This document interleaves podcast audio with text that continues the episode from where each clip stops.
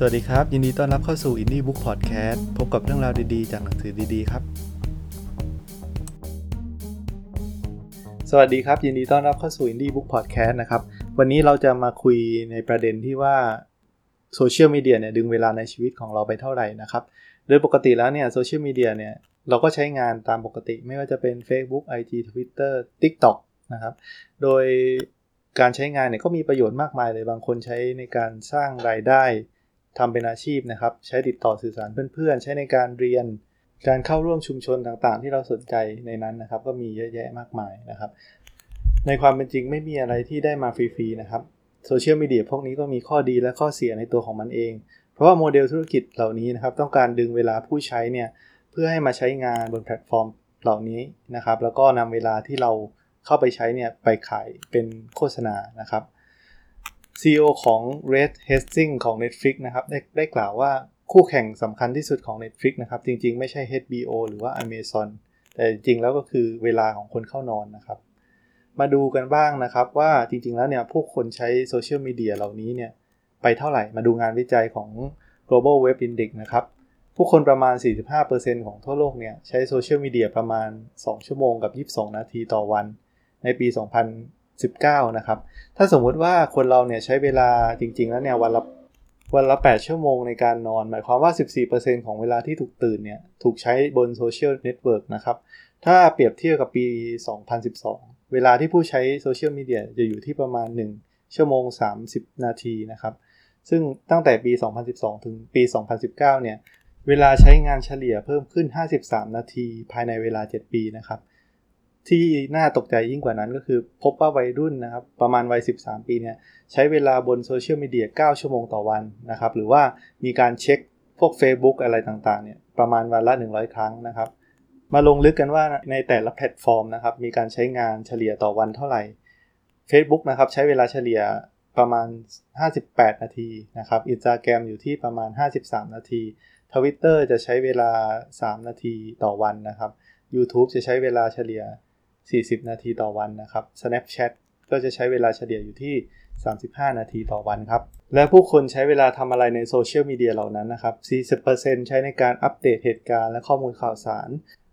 39%ใช้ในการติดต่อสื่อสารนะครับ แล้วก็ส่องดูเพื่อนๆ 38%ใช้ในความสนุกสนานความบันเทิง 37%ใช้ในเวลาที่ค่าเวลาในเวลาว่างนะครับ 33%นะครับใช้ปฏิสัมพันธ์กับคนทั่วไป 32%นะครับใช้แชร์รูปภาพแล้ววีโออื่นๆนะครับ 31%ใช้จับจ่ายซื้อของนะครับ 30%เนื่องจากว่ามีเพื่อนใช้งานอยู่ในนั้น เขาก็อยากจะเข้าไปร่วมคุยกับเพื่อนนะครับ ซึ่งจริงๆ แล้วเปอร์เซ็นต์รวมจะไม่เท่ากับ 100%เพราะว่าแต่ละคนเนี่ยก็จะมีเวลาทำหลาย ๆ อย่างนะครับ บางอย่างบางคนก็ซื้อของคุยกับเพื่อน หรือว่าเพื่อความสนุกสนานไปด้วยนะครับ ตัวเปอร์เซ็นต์รวมก็เลยไม่ได้เป็น 100%นะครับ ข้อเสียนะครับจากการที่เราเล่นมือถือ หรือว่าโซเชียลมีเดียมากเกินไปเนี่ยนี่ผมยกตัวอย่างข้อเสียนะครับ ก็คือจริงๆแล้วมีเยอะกว่านี้นะครับ ข้อแรกนะครับคือสภาวะสมาธิสั้นในเด็กและผู้ใหญ่นะครับ Earl Miller นะครับนักประสาทวิทยาได้ให้ความเห็นว่าสมองของคนเราเนี่ยไม่เหมาะกับการเรียนรู้หลาย ๆ อย่างในเวลาเดียวกันนะครับ การเล่นโซเชียลมีเดียไปด้วยทำอย่างอื่นไปด้วยนะครับทำให้เราเสียสมาธิ ยกตัวอย่างเช่น เวลาขับรถนะครับ ถ้าบางคนเนี่ย เล่นมือถือไปด้วยเนี่ยก็จะทำให้เสียสมาธิแล้วทำให้เกิดอุบัติเหตุได้นะครับ ซึ่งโดยปกติแล้วเนี่ยถ้าเกิดเป็นงานที่ไม่ได้มีอันตรายอะไรมากมายนะครับ เราทำงานไปด้วย แล้วก็มานั่งดูมือถือ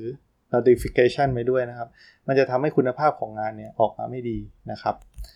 ข้อต่อมาก็คือการทำให้ปฏิสัมพันธ์กับคนรอบข้างรอบตัวลดลงนะครับ การเล่นโซเชียลมีเดียมากเกินไปเนี่ยจะไปลดเวลาที่เราจะพูดคุยกับคนรอบข้าง ไม่ว่าจะเป็นพ่อแม่ลูก หรือเพื่อนๆนะครับ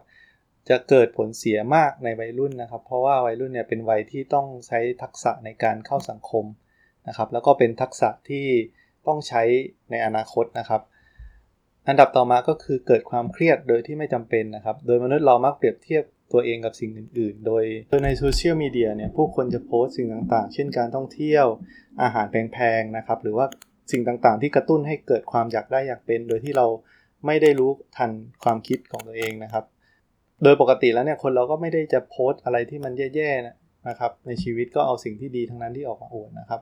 การรับรู้เรื่องของคนอื่นเกินความจำเป็นเนี่ยมันทำให้เราเกิดความเครียดโดยไม่รู้ตัวเช่นกันนะครับ ข้อต่อมาก็คือการรบกวนการนอนหลับนะครับ โดยปกติแล้วจอ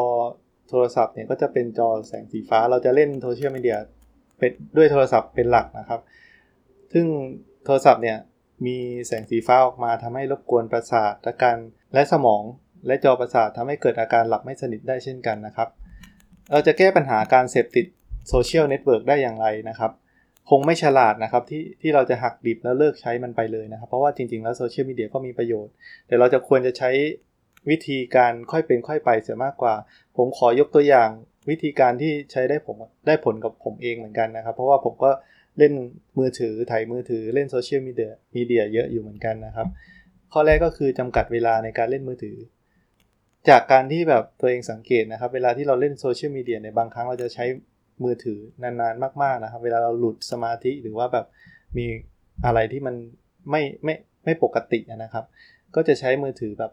ครั้งเดียวบางทีนั่งเล่นไป 3-4 ชั่วโมงแล้วนะครับ วิธีแก้ก็คือให้พยายามตั้งใจไว้ว่า เราจะเล่นมือถือเนี่ยไม่เกิน กี่โมงนะครับ แล้วเราจะไปอาบน้ำนอนอะไรอย่างเงี้ยนะครับ เพราะว่าถ้าเกิดว่าเราหักดิบไม่เล่นเลย เราก็จะแบบรู้สึกแบบอยากเล่น แล้วก็พอถึงจุดหนึ่งที่พลังพลังใจเราไม่ไม่เพียงพอเราก็จะเล่นยาวนะครับทำให้เสียสุขภาพได้ แต่ถ้าเราตั้งใจเลยว่าเออเราจะมีเวลาในการเล่นโซเชียลมีเดียเล่นอินเทอร์เน็ตอะไรพวกนี้อยู่สักวันละ 1-2 ชั่วโมงเนี่ยก็กลับบ้าน 1 ชั่วโมง เล่นถึง 2 ทุ่มนะครับ เลิก นะครับเราก็จะไม่รู้สึกลงแดงมากนักนะครับ ก็สามารถจะควบคุมได้ง่ายมากขึ้น อันดับที่ 2 ก็เลยลองเปลี่ยนมาใช้เล่นพวก Facebook ในในคอมพิวเตอร์แทนนะครับ ซึ่งถ้าเราสมมุติเรากำหนดเวลาในการเล่นมือถือไม่อยู่เพราะมันจะไหลไปเรื่อยๆนะครับ ให้เราลบแอปพวก Facebook อะไรพวกนี้ในในมือถือไปเลยนะครับ แล้วก็หันมาเล่นในคอมพิวเตอร์แทน ส่วนตัวแล้วเนี่ยใช้วิธีนี้ได้ผลนะครับ เพราะว่าเวลาเราเล่นกับคอมพิวเตอร์เนี่ยเราก็ต้องมานั่งนะครับไม่ได้แบบนอนเล่นใช่ไหมครับ แล้วก็ตัวตัวแอปต่างๆเนี่ยมันก็ไม่ได้สะดวกเหมือนกับในมือถือนะครับ มันก็จะมีค้างมีช้าบ้างอะไรเงี้ยครับทำให้เราเล่นได้ไม่นานนะครับ อันดับที่ 3 ก็คือ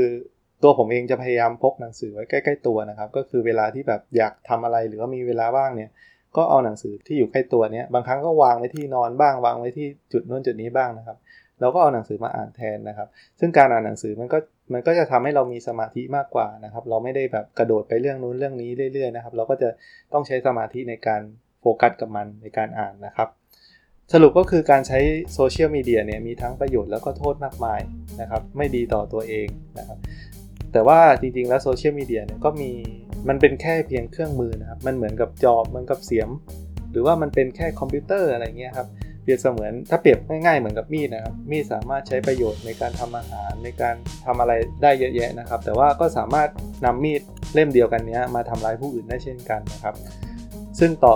จากนี้ไปเนี่ยโซเชียลมีเดียก็ยังมีแนวโน้มที่ผู้คนจะใช้เพิ่มมากขึ้นเรื่อยๆนะครับก็อาจจะมีโซเชียลมีเดียใหม่ๆ ที่ดึงดูดความสนใจ อย่างเช่นตอนนี้ก็ที่นิยมมากๆก็คือ TikTok ใช่ไหมครับก็มีเพิ่มเข้ามานะครับ แต่ว่าอยู่ที่ว่าเราจะใช้ประโยชน์นะครับกับเครื่องมืออันทรงพลังนี้ไปทิศทางไหน สร้างประโยชน์หรือว่าสร้างโทษให้กับตัวเองนะครับ อยู่ที่เราเลือกนะครับ ก็วันนี้นะครับมีบทความดีๆมาเล่าให้ฟัง แล้วก็ขอบคุณทุกคนนะครับที่ติดตามรับฟัง วันนี้ผมขอลาไปก่อนนะครับ สวัสดีครับ